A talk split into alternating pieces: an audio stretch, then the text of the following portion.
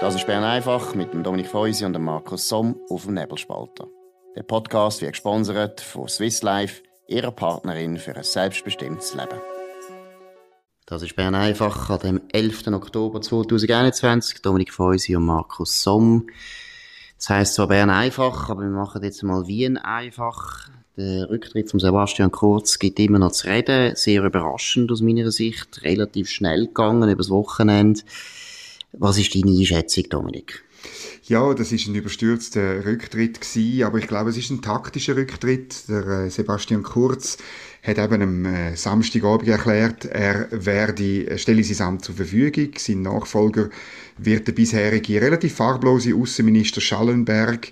Er wird aber Fraktionschef von der ÖVP im österreichischen Nationalrat.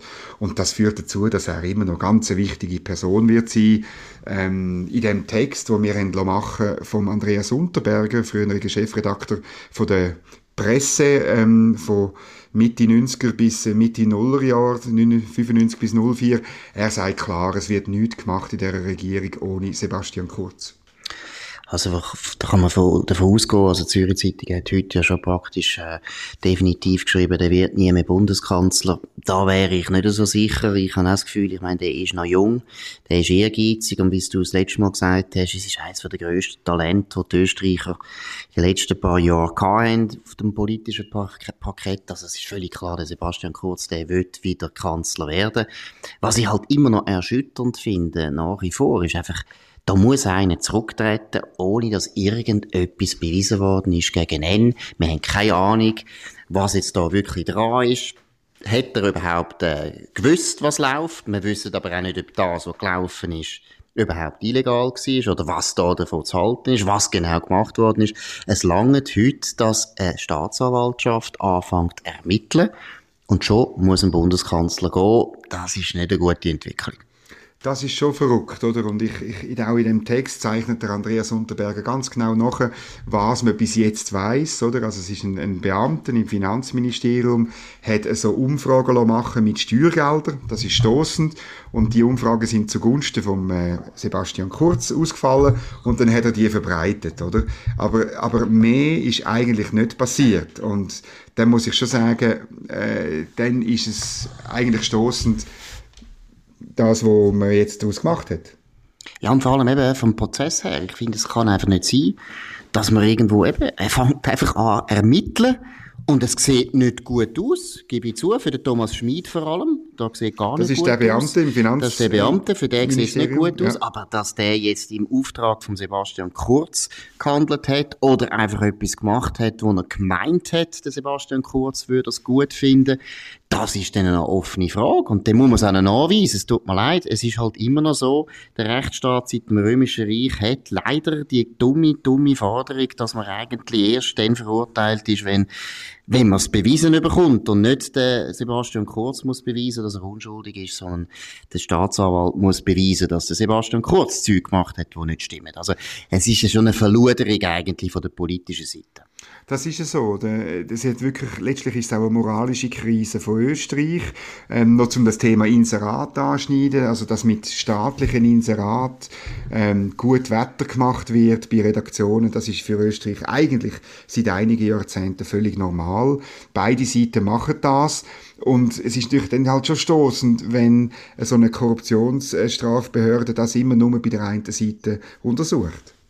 Und da muss man halt das gleich noch einfach betonen, wir sind zwar ein Nachbarland und wir haben damals das Gefühl, die Österreicher sind nicht so wahnsinnig anders als wir Schweizer, aber ich glaube, was Korruption betrifft, hat man da schon eine ganz andere, wie soll ich sagen, Entwicklungsstufe erreicht in Österreich. Das Land ist sehr viel korrupter als die Schweiz, das ist einfach so. Ich weiss nicht, wie lange das schon so ist, also ich würde jetzt sagen, das geht vielleicht bis ins vierzehnten Jahrhundert zurück. Vielleicht sind die Aargauer die Schuld gewesen, die Aargauer haben die Habsburger nachher äh, verloren und die sind leider auf Österreich gegangen, aus unserer Sicht zum Glück. Aber es ist schon ein Phänomen, ich bin jetzt ein bisschen flapsig, aber ich würde es gerne mal als Historiker wirklich überprüfen. Meine These ist ein bisschen, alle Länder, wo die Habsburger gewesen sind, sind korrupt. Belgien ist korrupt, Spanien ist korrupt, Kuba ist korrupt, Südamerika ist korrupt, Philippinen ja. sind korrupt. Also es ist schon noch eigenartig. Es ist eigenartig und äh, Ja, es, es ja, hat ein bisschen etwas für sich. Also ich habe ein Jahr dort studiert und habe so Zeug auch erlebt. Also wir haben da Subventionen reingeholt, unsere, unsere Studentenverbindung, wo ich gewohnt habe in Innsbruck. Ähm, ich bin dort, äh, man hat mir gezeigt, wie man das muss machen muss. Und unten dran muss man schreiben, zu förderndes Restvolumen. Und dann irgendwie, ich glaube, zweitausend Schilling. Zu förderndes Restvolumen? Das ist so. Ja, irgendwie so. Und, und ähm, Ich, ich äh, bin noch gelobt worden, als ich dann wieder zurück in die Schweiz bin, dass also, äh, so, äh, so eine grosse Summe habe ich noch niemand rausgeholt aus Wien und anderen Orten. Oder? Gut, aber dann muss man gleich sagen, hast du also äh, erschreckend schnell gelernt, also, dass der Kanton Schweiz auch so korrupte, korrupte Journalisten hervorbringt. Hätte ich jetzt auch nicht gedacht, das ist jetzt auch ein bisschen eine Enttäuschung. Wie immer, wenn ich etwas anpacke, mache ich es mit vollem Einsatz. Ja, richtig, genau. Genau. Nein, aber nein, zum Entwicklungsniveau, was Korruption betrifft, hat mir gerade der letzte ein, ein, ein Schweizer Unternehmer erzählt, der äh, sehr viel Geschäft macht in Österreich. Und das ist wirklich verrückt, das hat er gesagt. Das ist, man hat dann Sitzungen mit Minister und Chefbeamten und am Anfang sagt der Minister, ja, meine Herren und Frauen und Damen, jetzt äh, können wir miteinander reden, aber ohne Protokoll. Und dann wird wirklich dealt, dann wird dealt auf eine Art, das können wir uns gar nicht vorstellen, hat er gesagt. Also es ist schon eben, die finden das irgendwo gleich noch normal und deshalb ist ja auch die Attacke, die, es ist ja wahrscheinlich eine politische Attacke, die da aus der Staatsanwaltschaft rauskommt, gegen Sebastian Kurz, hat schon etwas sehr, sehr Heuchlerisches, weil eben alle Seiten, wie du gesagt hast, rot und schwarz sind äh, tief, tief in Korruption verstrickt und eine gewisse Korruption ist immer normal gewesen in Österreich, also von dem her, ja, ist ein bisschen viel Heuchelei auch wieder da. Es kommt ein bisschen darauf an, wie lange jetzt die Untersuchungen von dieser ähm, Strafbehörde dauern, oder?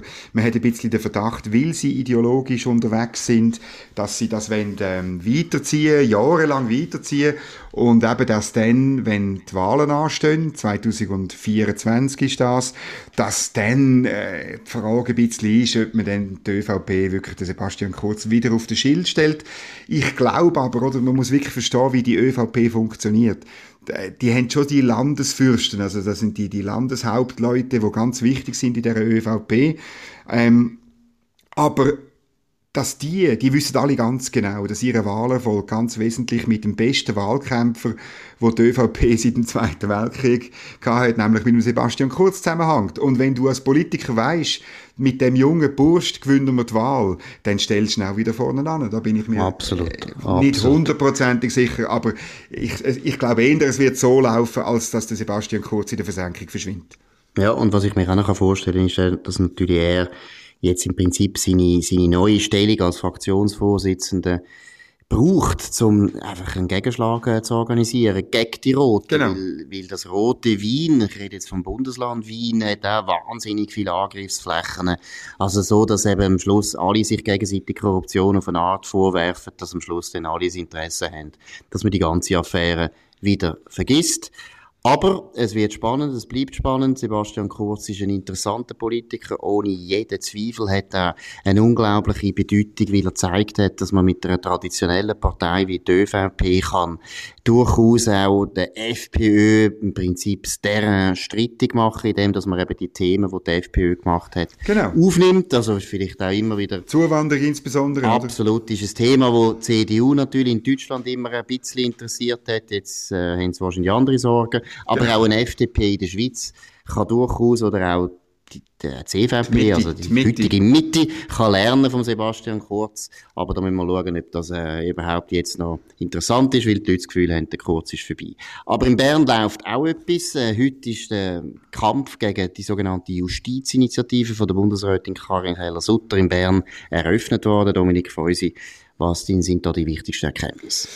Ja, ich war dort an dieser Medienkonferenz und äh, die Initiative, die will das Verfahren von der Bundesrichterwahlen ändern. Ähm, sie will, dass ein Fachgremium, das vom Bundesrat ernannt wird, ähm, tut Kandidaten Dossiers prüfen und wenn das fachlich geeignete Personen sind, werden Bundesrichterinnen und Bundesrichter ausgelöst, oder? Und dann, das ist fast der wichtigere Aspekt, gibt es keine Wiederwahl. Also die Personen sind gewählt, bis sie zurücktreten oder bis spätestens fünf Jahre nach dem ordentlichen Rentenalter. Und das Ziel ist mit diesen zwei Massnahmen letztlich ähm, Missstände äh, zu bekämpfen, nämlich wo allgemein ein bisschen nicht so bekannt sind oder nicht bis im Detail, nämlich insbesondere, dass alle die Bundesrichter müssen einer Partei beitreten, zum gewählt werden. Die Parteien machen so einen Parteienproporz, so einen Freiwilligen, wo nie nicht in einem Gesetz drin ist. Und nach der Wahl zahlen sie dann sogenannte Mandatssteuern. Man hört dort Zahlen, ähm, so mehrere Zehntausend, also zwanzig, fünfundzwanzigtausend Franken bei Links-Grün, mehrere Tausend, drei, vier, fünftausend Franken auf bürgerlicher Seite, wo dann die Richter jedes Jahr abliefern. Und die Wiederwahl dient natürlich dazu, um den Druck aufrechterhalten, dass sie weiter zahlen. Das will eigentlich die Initiative bekämpfen. Mehr Unabhängigkeit für die Richter. Karin Keller-Sutter sagt, die Unabhängigkeit sei heute kein Problem, sie sei durch die Bundesverfassung gewährleistet und sie sei insbesondere durch das Verfahren, das man heute hat, gewährleistet. Gut, ich muss sagen, dass äh, die Initiative finde ich zwiespältig, weil das mit dem Löslen, das finde ich eine herzige Idee, aber ich glaube nicht, dass man das in der Schweiz kann durchsetzen kann. Ich will es nicht lächerlich machen, weil Äh, Athen, wo die Wiege ist von der alten, von der ersten Demokratie, hat das erkannt, und zwar in grossem, grossem Ausmaß, ist dort gelöselt worden. Ich habe nichts gegen das Verfahren, so blöd ist das Verfahren nicht, aber für Schweizer Verhältnisse ist es sehr ungewöhnlich. Und soviel ich weiss, genau. Und wir haben immerhin eine Tradition von Demokratie bis ins dreizehnten Jahrhundert zurück, also vor allem in der Innerschweiz, mit Landsgemeinden und so weiter. Kanton Schweiz, tun wir jetzt da mal lobend erwähnen. Genau. dreizehnhundertneunundsechzig, erste Landsgemeinde in Schweiz, grosse, grosse Leistung. Nein, nein, dreizehnhundertneunundsechzig, nein, zwölfhundertneunundsechzig, Entschuldigung, falsch genau. gesagt. Gut, ganz wichtig, zwölfhundertneunundsechzig. Nein, aber Lösle, soviel ich weiss, gibt es fast nie nicht in der Schweiz, in der Schweizer Geschichte. Und ich glaube nicht, dass man eine Initiative durchbringt, die das Lösle äh, ein- einführen will.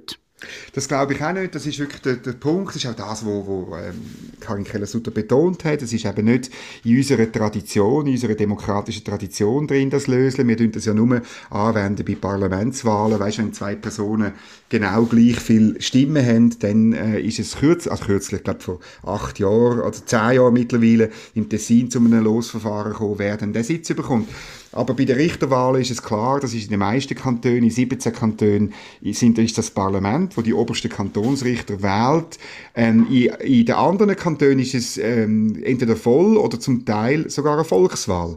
Und darum glaube ich, das ist wirklich, das ist schwierig. Umso eher hat man sollen auf die Richtervereinigung hören. Die Schweizerische Richtervereinigung hat ganz stark lobbyiert für einen Gegenvorschlag, wo insbesondere die Frage von der Wiederwahl und von der Mandatssteuern hätte wollen angehen. Und leider hat man das nicht machen wollen. Ist ein Stück weit auch klar, weil im Parlament sitzen natürlich Parteienvertreter. Und im heutigen System, also das, wenn man das ein bisschen zusammenzählt, sind das schon erkleckliche Summen, die dann für die Parteikasse zusammenkommt. Absolut. Und ich muss auch sagen, das ist wirklich sehr stossend. Das geht ja nicht nur um die Richterwahlen, das wissen vielleicht unsere Hörer nicht, sondern es ist so, dass ganz viele Ämter, die wir haben, also Regierungsräte, Bundesräte, aber auch zum Beispiel Postchef oder S B B-Chef und so weiter, also alles so Ämter, die der Staat zu verteilen hat, die Parteisteuern kennt. Und vor allem, wer macht das vor allem? Vor allem die S P und die Grünen. Und mit dem tun sie natürlich im Prinzip Parteienfinanzierung, also die staatliche Parteienfinanzierung, im Prinzip durch den Hintereingang tun sie es einführen. Das finde ich sehr stossend, weil wir haben schon ein paar Mal darüber abgestimmt und äh, der Souverän, also wir, das Volk und die Stände, haben immer wieder gesagt, das wollen wir nicht. Wir wollen keine staatliche Finanzierung von den Parteien, aber die S P und die Grünen halten sich nicht an das. Die Bürgerlichen äh, auch nicht ganz, aber es sind wirklich andere Beträge. Es sind Riesenbeträge, die da abgeknüpft werden, der einzelnen Mandatsträger. Und das finde ich auch gar nicht. Das müssen wir eigentlich gesondert reformieren. Man sollte es verbieten, weil das geht nicht. Ja, und es ist, also, es gibt dort eine, eine lustige Geschichte aus dem Kanton Freiburg. Ähm, dort hat der Justizdirektor ein neues Gerichtsgebäude wollen machen und hat für das ein Kloster äh, aus, ausgewählt, äh, wo es im Freiburger Paar gibt. Und der Richter ist dann, sind dann die, die Zellen von diesen Mönchen, oder, wo ihre Büros geworden wären. Die sind nicht zu klein gewesen. Und dann hat es einen riesen Krach gegeben, weil sie gesagt haben, ja, also da, da, dort wollen wir nicht hin. Und das ist so weit gegangen, dass ein S P-Richter sich so verkracht hat mit dem S P-Justizdirektor, dass er aus der Partei austreten ist. Und in Freiburg ist jetzt interessant, das ist der einzige Kanton, der eben keine Wiederwahl hat. Wo du, wenn du Richter bist, dann bist du das so lange, wie du willst, bis du zurücktrittst oder eben bis pensioniert wirst. Und ähm, er, der S P-Richter ist zur Partei austreten und hat natürlich nicht mehr gezahlt. Und was ja. macht denn die S P in Freiburg? Sofort einen Antrag, äh, dass man das wieder ändert äh, und die Wiederwahl wieder einführt, um eben den Druck aufrechterhalten. Absolut. Also es ist natürlich ein Missbrauch, aber gleichzeitig eben Wiederwahl finde ich an sich richtig aus demokratischer Sicht. Unsere Justiz ist sowieso demokratisch, meiner Meinung nach zu wenig gut legitimiert, zu wenig gut abgestützt. Von dem her bin ich nicht dafür, dass man die Wiederwahl abschafft, aber äh, ich bin auch nicht dafür, dass äh, unsere Richter in so kleinen Mönchszellen müssen, äh, hocken. Vielleicht haben sie sogar noch das Zölibat müssen einführen. Also da geht natürlich gar nicht. Also verstehe ich natürlich schon, dass sie das nicht haben wollen. Aber ja. vielleicht noch eine ganz andere, sehr weltbewegende Geschichte, die mir heute auffallen ist. Paul McCartney von, hat in, in der B B C gesagt, äh, er sei jetzt also ganz klar, der John Lennon ist schuld, dass Beatles auftrennt haben sich. Und äh, ich wollte wissen, Dominik, wie siehst du das? Ja, ich bin halt immer noch überzeugt, es ist der Paul McCartney. Und zwar gerade, weil er jetzt das wieder aufbringt. Oder? Du tust, du tust ja die Schuld immer dem Toten auf, genau. auferlegen. Oder? Das ist, äh, das ist äh, offenbar auch anglikanisch, nicht nur katholisch. Genau. Und, nein, es ist für mich klar, äh, der Paul McCartney hat, äh, kein anderer hat einen Grund, über das noch zu reden jetzt. Und du, wobei, was sagst du? Ja, ich muss jetzt noch schnell etwas korrigieren, ich bin nicht ganz sicher, Paul McCartney ist, glaube ich, so viel ich weiss, katholisch. Okay. Aus Liverpool und McCartney ist, glaube ich, irisch, aber bin nicht sicher. Ja. Könnte noch sein, also von dem her auch da wieder Katholiken stecken dahinter. Nein, ich bin immer, äh, ich weiss es auch nicht, ich habe den John Lennon eigentlich lieber als, als Musiker, finde den wirklich gut, also finde Beatles sowieso irrsinnig, in dem mhm. Sinn sind alle gut, aber, ja, John Lennon habe ich nie so ganz über den Weg getraut. Ich gebe zu, die Frau hat eine Rolle gespielt. Yoko Ono habe ich einfach nie mögen. Jetzt kann man sagen, gut, das ist typisch frauenfindlich und so weiter. Ja. Genau, ja, nicht typisch Somm, aber typisch frauenfindlich. Aber es ist natürlich wirklich nicht so. Wenn schon, ist es einfach gegen japanische, äh, gegen Amerikanerinnen von japanischer Herkunft. Nein, nein.